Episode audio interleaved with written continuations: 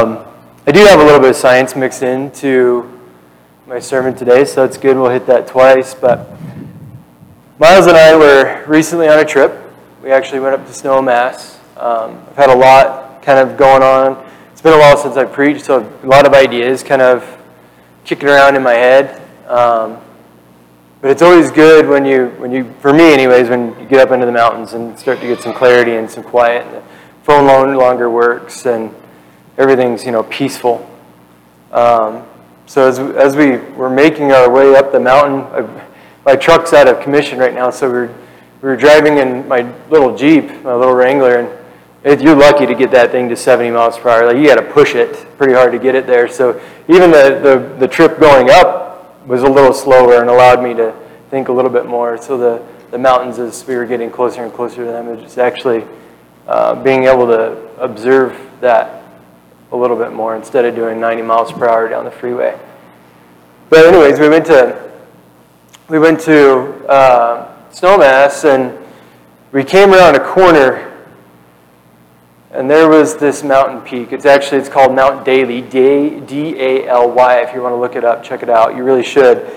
But we came around a corner. and There's Mount Daly. It's right next to Capitol Peak. It's this mass of solid rock, and right through it, it's like gray in color. Right through it, there's a there's a tan stripe, diagonal that goes across it. And I just stopped. I was like, "Wow, Miles, check this out. This is cool. Look how cool that mountain is." So we we stopped I took some pictures of it and we talked about it. And that's when my sermon started to get, come together and the ideas that have been rumbling around in my head, my thoughts, my, my reading and study started to consolidate. And I think, just like the Bible does, starts with creation, right? Genesis, we see from the very beginning the Bible says God created the heavens and the earth. There's a point in time, I think, in our recent history where people didn't take that for granted. That, that people, it was, or they did take it for granted actually, that people just kind of knew. It was just part of society, it was, it was part of just regular knowledge that, that we were created by God. Now, here more recently, that's not so much of an option, is it? We're taught differently now that we're accidental. We live in different times. So the, the, the question is do you believe that you were created? Do you, do you really believe? Have you really thought about that fact that you were created by the hand of God? And when was the last time you thought about your, your purpose? Your purpose of existence. If, if God Almighty, the Father Himself, created this earth, everything around you, and you, when was the last time you put some thought into what your purpose here is? So here's the science fact. We're on a, we're on a giant ball. This is my kind of science. We're on a giant ball that is two thirds water, is spinning at a thousand miles per hour. Uh, the sun that gives us heat and energy and plants energy and keeps us from freezing to death is 94 million miles away. It burns, but it does not burn up. Think about how amazing that is. Think about with all of this, with this creation, this amazing world that we live on, what's the purpose of me? Just a, a quick little read here. The other side of it is we read about the, the we're taught about the Big Bang, right? About 13, this is what it says, this is what they write about the Big Bang. About 13.8 billion years ago, a molecular cloud came together through gravitational pull and eventually became a superheated mass that exploded and then, and then formed subatomic particles. From there, it began to form atomic particles, which again began to gather and form stars and galaxies that we have today. So it was accidental, this accidental happening, this, this, this cloud of, of material, of, of, of basically, a, uh, what do they call it? This, this molecular cloud came together through gravitational pull, got superheated, and blew up. And that was a cascading series of events, accidental events, that now led to where we are right now, to this point. Is that the case? Was it accidental? Was it just something that just, just happened? Or is there something more? In fact, the Bible says the opposite. Romans 1:20 says, "For since the creation of the world, God's invisible qualities, his eternal power and his divine nature have been clearly seen, being understood from what has been made, so that people are without excuse." God says that when you look at creation, you will see him. And that's what Miles and I experienced just the other day. We looked at something so awe inspiring, it's hard to imagine that there wasn't a God, that there isn't a God that created it. Right with that, and you've probably heard these two verses together, Psalm 19 says, The heavens declare the glory of God, the skies proclaim the work of his hands. Day after day they pull forth speech. Night after night they reveal knowledge. They have no speech, they have no words, no sound to hear from, from them, yet their voice goes out into the earth, their words to the end of the world. The heavens declare his glory. When you look at the stars in the sky, you will see how glorious the Lord is. He's beyond us. He's so much greater than us. He's so much bigger than we are. He's different than we are. He's not merely just a bigger us. He's different. He's beyond us, beyond our comprehension. He is the center of the universe.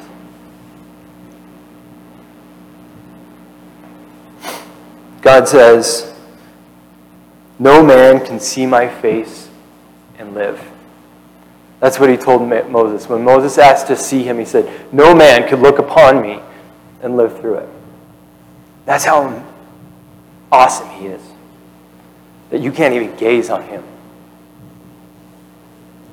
The, the, the, the um, high angels,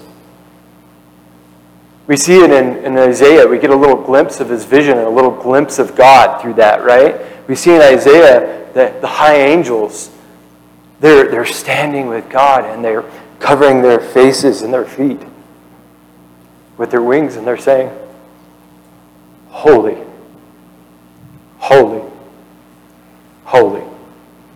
Actually, it's, it's inaccurate. They're crying out, Holy, holy, holy. And the, the, it's rumbling around them.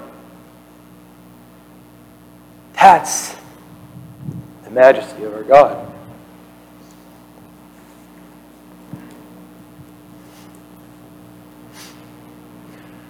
So are you and I alone? Are we here by ourselves? No, no, we're not. If we, if we look back, right, if we look back at what we've discussed so far, we've come to terms that there's been this, there's this amazing creator that is far greater than we are, that's at the center of the universe, that's made it all. And he says, he tells us in Acts 17 24, the God who made the world and everything in it is the Lord of heaven and earth and does not live and does not live in temples by human hands. And he is not served by human hands. He is as excuse me, as if he needed anything. Rather, he himself gives everyone life and breath and everything else. From one man he made all the nations, that they should inhabit the whole earth. He marked out their appointed times in history and boundary and boundaries of their lands. God then did not did this so that they would seek him and perhaps, perhaps reach out for him and find him, though he is not far away from us. He knows everything. He doesn't need us. That's what this verse is telling us. He doesn't need us to do anything for him. Rather, he knows everything about us and has a plan for us and has, has plotted it out and knows every boundary and has created this beautiful thing so that we can look upon it and see it in awe. And He's never that far away from us. He created all of this so that maybe we'll reach out our hands and search. Almost like being in the dark, reaching out feeling as you look for him.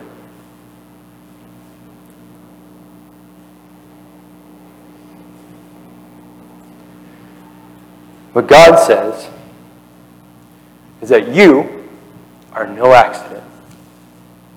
That's what he's saying here. He has made all of this, and you are on purpose. Because everything that he does is on purpose.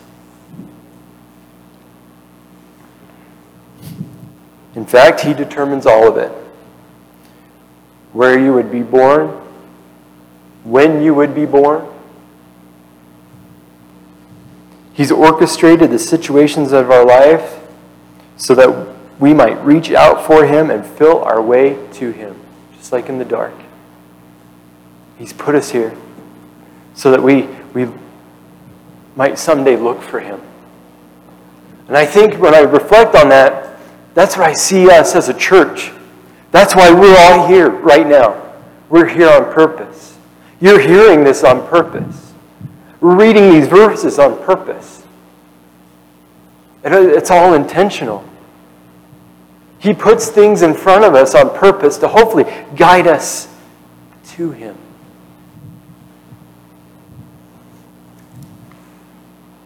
We're here together now as a church as His church, as His people, for a purpose and for a reason. We live on an amazing planet.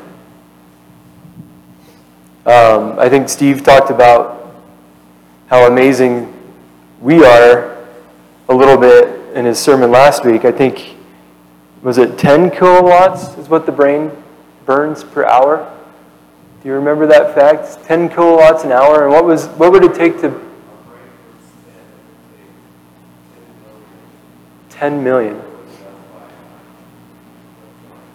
So a million times greater. They take a million times more energy to produce a computer that could do what our brain does.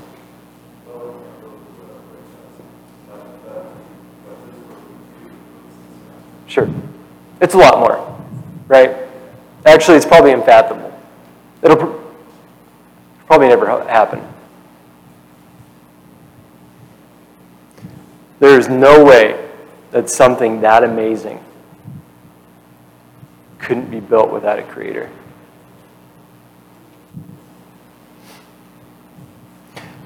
So once we recognize this, that we were built by an awesome designer, by God the Father Almighty.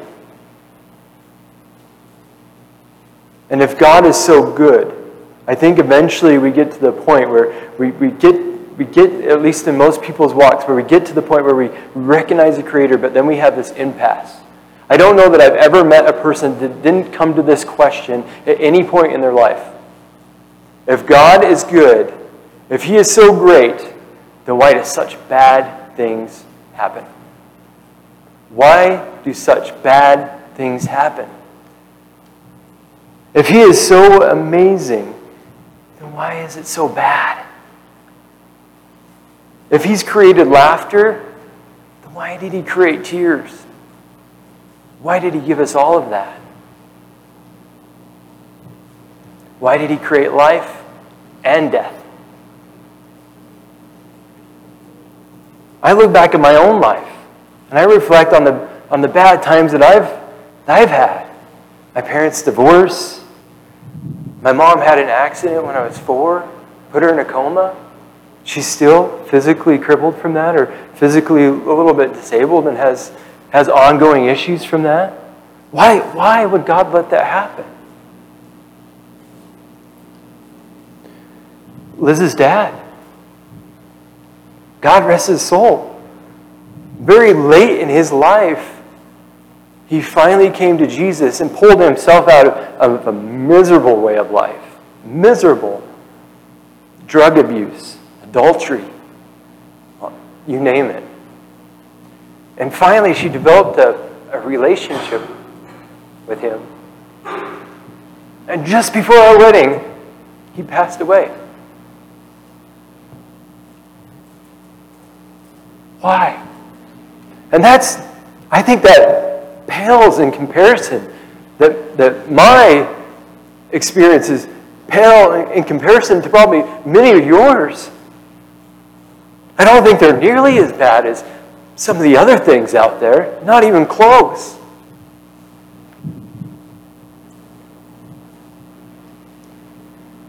Why? If God is so good, then why? Something doesn't seem right. Right? Isn't that going through your head right now? It, it doesn't seem right. And you're right to ask that. You are spot on. It's not right. It's not right. This isn't what God intended. Not for us. It's because He left us with choice.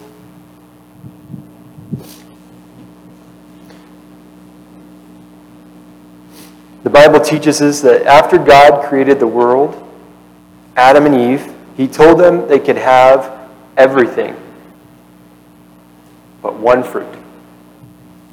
You can have everything but this. And in doing that, and telling them that, and giving them a commandment, he left them with a choice. They got to choose. Isn't that something that God left Adam and Eve with a choice. Choose good, you can be here forever and it'll be amazing. Choose evil. Disobey me. I look back on that and it's just an interesting idea to me. I've never really looked at it from that perspective that Adam and Eve, from the very beginning of our creation, that humans had a choice between good and evil. That God granted us that. With his with this commandment to us, he granted us freedom to choose. Will.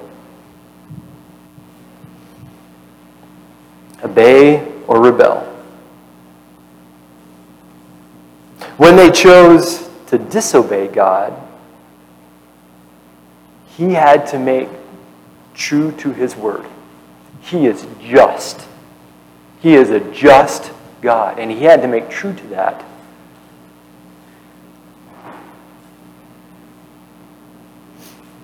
Right then, everything changed, and there was a curse over the earth. There was a curse over humankind from that moment on.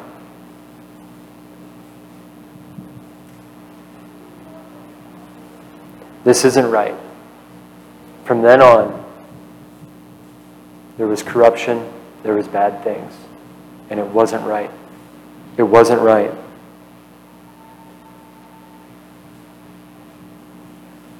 There will be a new heaven and a new earth. But until then, we face pain. Until then, this is the world we live in. The Bible says that God can use pain that we are suffering from to his glory.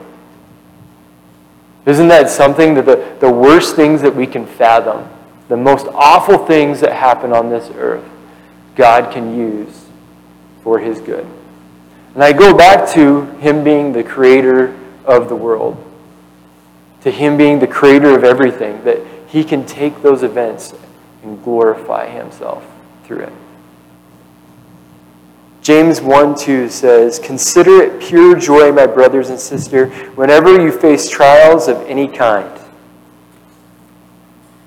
You know that the testing of your, of your faith produces perseverance. Let perseverance finish its work so that you may be mature and complete, not lacking in anything. Wow. He turned a pretty nasty thing,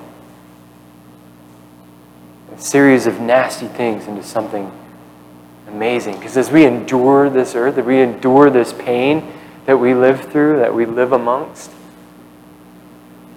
and if we allow God to change us and to, to help us through it, we become more complete.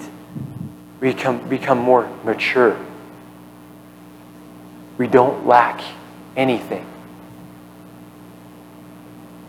I look at it like a cake.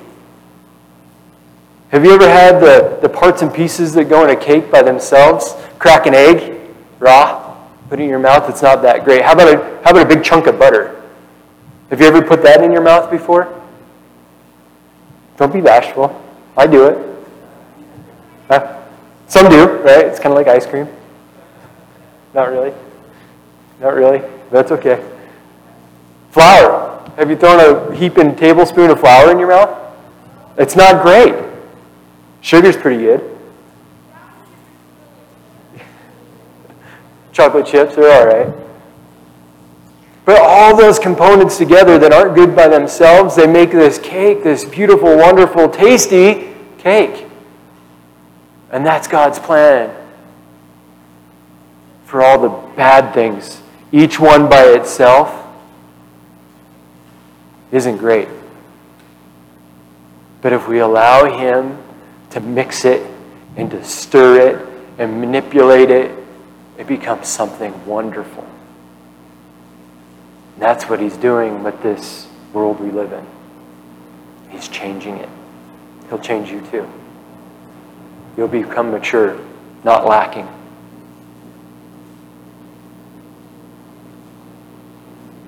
God says that you can that he can use this process for your benefit. That's what he says later in verse 12. Blessed is the one who perseveres 12, sorry, it's we're still in James. Verse 12. Blessed is the one who perseveres under trial because having stood the test, that person will receive the crown of life that the Lord has promised to those who love him.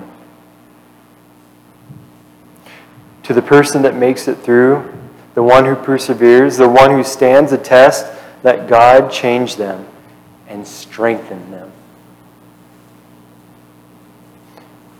So, do you draw near to God during those times?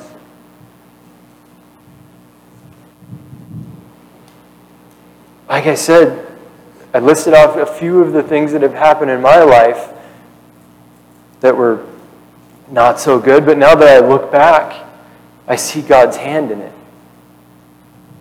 My parents' divorce, I have a man now that I love dearly. That was a reason for their split, but because of God's grace that He's shown me, I can forgive him. And we have an amazing relationship. He is so good to my kids, his grandkids. And I love him so much, and he loves me.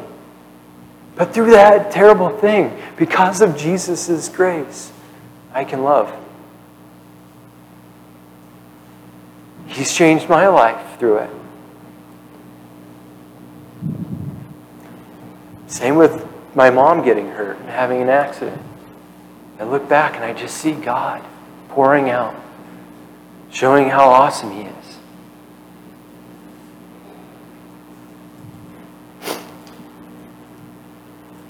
The person who receives the crown of life is the person who loves him. and the person who loves him endures the trial.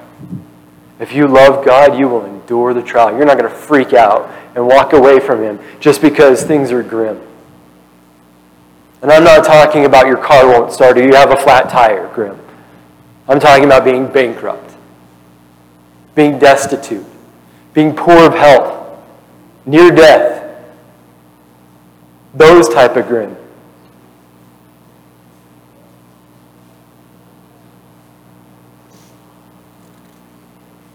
Through the toughest times, we find God. Many people find God at the lowest of lows. That's where He'll come get us. So we've discussed at this point that God is creator, that we are not an accident. God has a purpose for us. It's all for His glory. And we were made to bring Him glory just like the heavens. We also discussed that Adam and Eve were given a choice. And we'll go back to that choice. They chose to rebel. Rebellion doesn't just affect the person that rebels, right? It continues on down the line. The mistakes that I make now, the sin that I have, will affect my kids. Pure and simple. All of us carry some burden from our parents. All of us do. And ultimately, we all carry the burden from our great, great, great, great, great, great, great, great, great, great grandparents, Adam and Eve. Their choice is the reason we're in the predicament that we're in today. That original sin we, and curse, we carry that burden of theirs.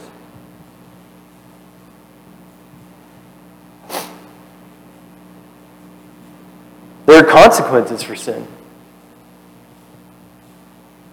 Steve touched on this a little bit last week. Adam and Eve's sin just didn't affect them, but it does us also, right? But this is the difficult part to understand. The Bible just doesn't talk about the consequences we faced here and now. It talks about eternal consequences. It talks about future judgment. It's hard to stomach, but it's in the Bible. Revelations 20:10 says, "And the devil who deceived them, those are the people that deceived in the end times, was thrown into the lake of burning sulfur, where the beast and the false prophet have been thrown. They will be tormented day and night forever and ever. Then it goes on to say in verse 11 Then I saw a great white throne and him who was seated on it. The earth and the heavens fled from his presence, and there was no place for them. And I saw the dead, great and small, standing before the throne, and books were opened. Another book was opened, which was the book of life. The dead were judged according to what they had done, as recorded in the books. The sea gave up the dead that were in it, and the death and death and Hades gave up the dead that were in them. And each person was judged according to what they had done. Then death and Hades were thrown into the lake of fire, and the lake of fire was the second death. And pay attention to this. Anyone whose name that was not found written in the book of life was thrown into the lake of fire. There are consequences for actions, just not at this time, but eternal, forever. There's consequences forever.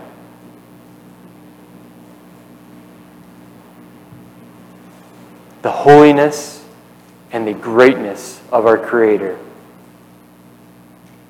means that He is just. He is just.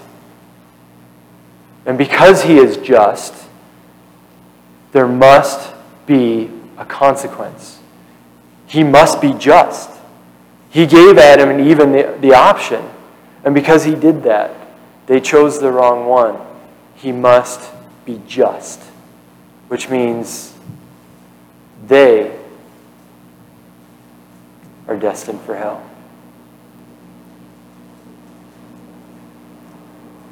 But it goes deeper. He loves us. He loves us. He's a righteous God, a just God, but He is a loving God.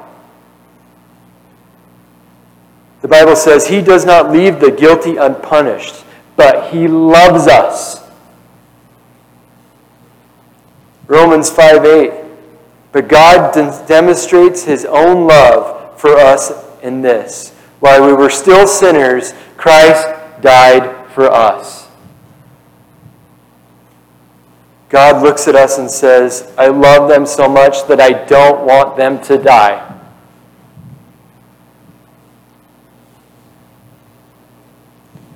He said, This is what I'm going to do. I'm going to send my son, my pure and holy son, my, a piece of me I'm going to send him to the cross to be crucified for them. I am just, but I am loving. I'm going to send Jesus to the cross to be crucified for their iniquities. And he will purify them. He will cover them.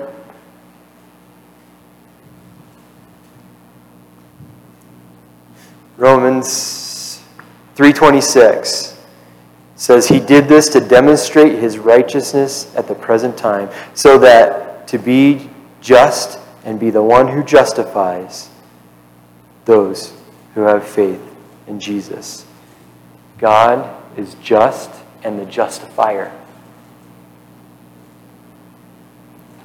This is why we see it in we see an animal sacrifice, like back in the Old Testament. We see an animal sacrifice. They're, they're, they're sacrificing animals, and, and the, the blood is covering, covering their iniquities. We see it all the way back, this, the shadow story of it. But sending Jesus to the cross is like me walking miles down death row. Like walking down the halls of death row with Miles my little boy, who I love dearly, who is a part of me. I see it every day. I see that little boy who reflects me. It's like walking him down and showing these showing him these awful deprived human beings that have done awful, sinful things that they deserve to die for. It's like walking him through here. And after I walk him through, looking at him and saying, I love them. I love them.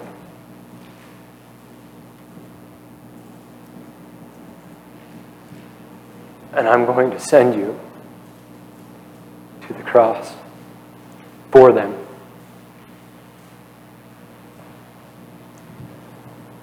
That's what it's like.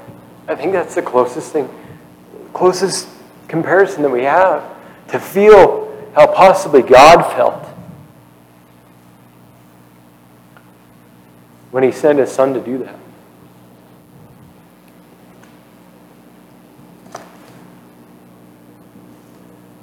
The thought that God did that for me amazing.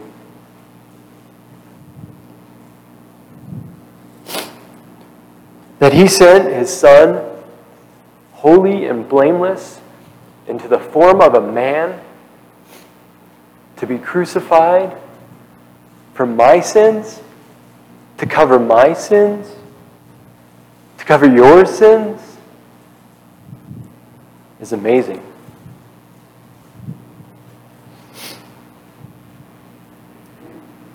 The question is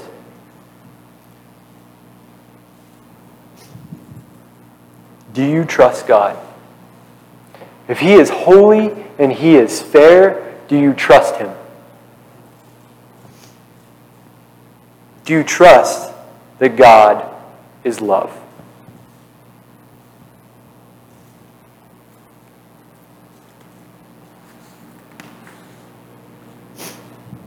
Through this,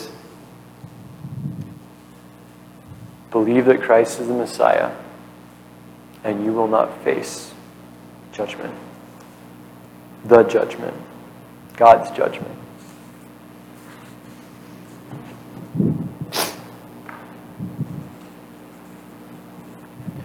We just learned about the greatest news on earth that Jesus was sent by God to cover our sins. Right? Isn't that the greatest news on earth? That there's a way out of here? There's a way out of this? This great and holy, loving God is willing to sacrifice His Son to give us life?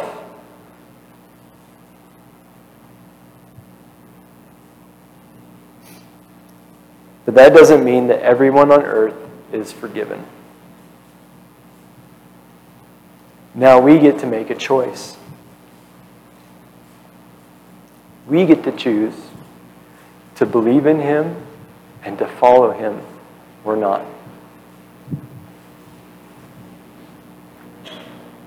The Bible says we need to repent. That means 180 degrees in the opposite direction, right? That's what repentance means. To turn away from everything that we lived in in this world and that we were a part of and to move in the other way.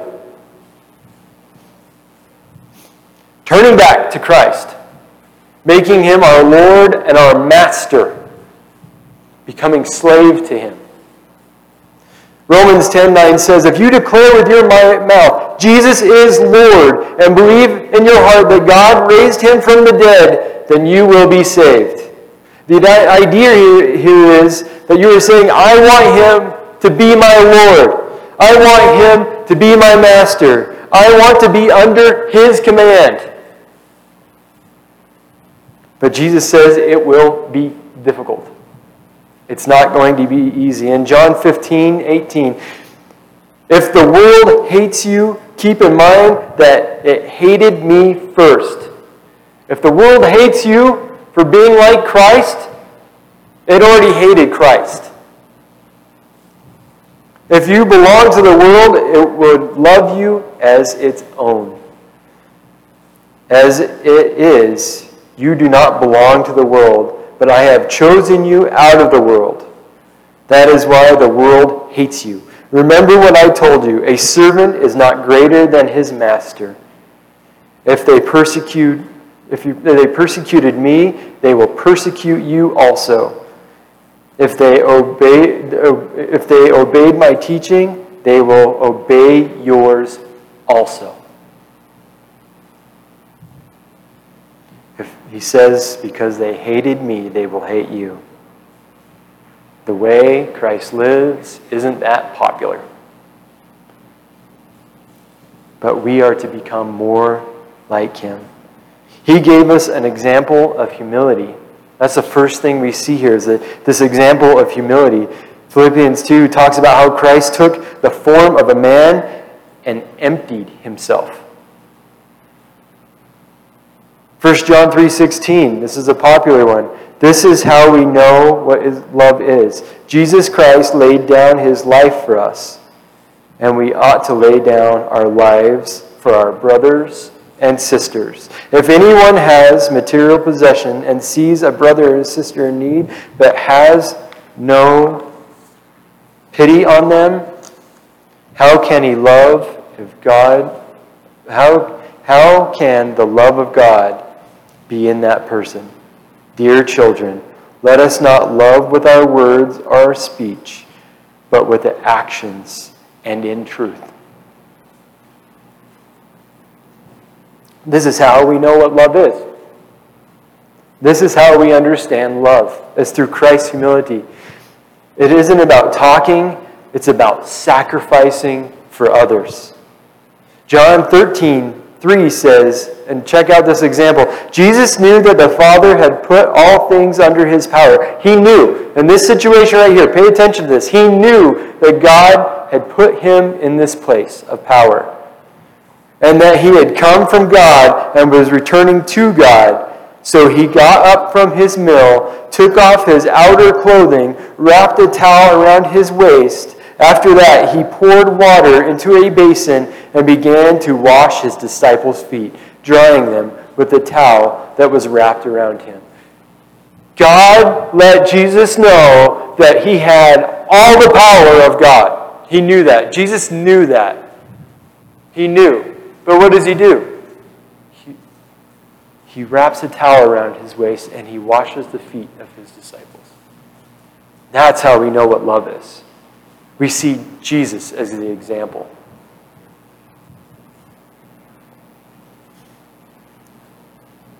What's the example that he sets? To serve. To serve.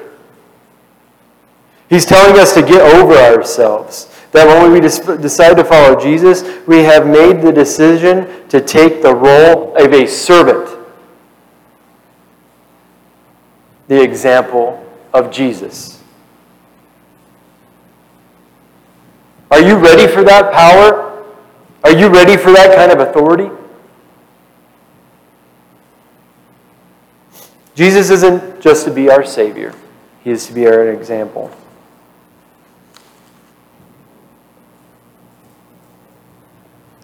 When we take up Jesus, when we are we are laid down with him and we are raised again. When we take him up as our Lord and Savior, when his Spirit comes alongside of ours, we have a new purpose in life. When we are redeemed, we have a new purpose, and that's to serve. To serve just like Jesus did. And what, the, what kind of benefit do we get out of that? What a, what a glorious benefit that we get out of that. That He brings His Spirit alongside of us to guide us and to help us through it. And what a glorious benefit that we get to give the love of Jesus right back to our brothers and sisters to serve here, to serve the world, to lay down with Him in humility to reflect the example of Christ. It's awesome.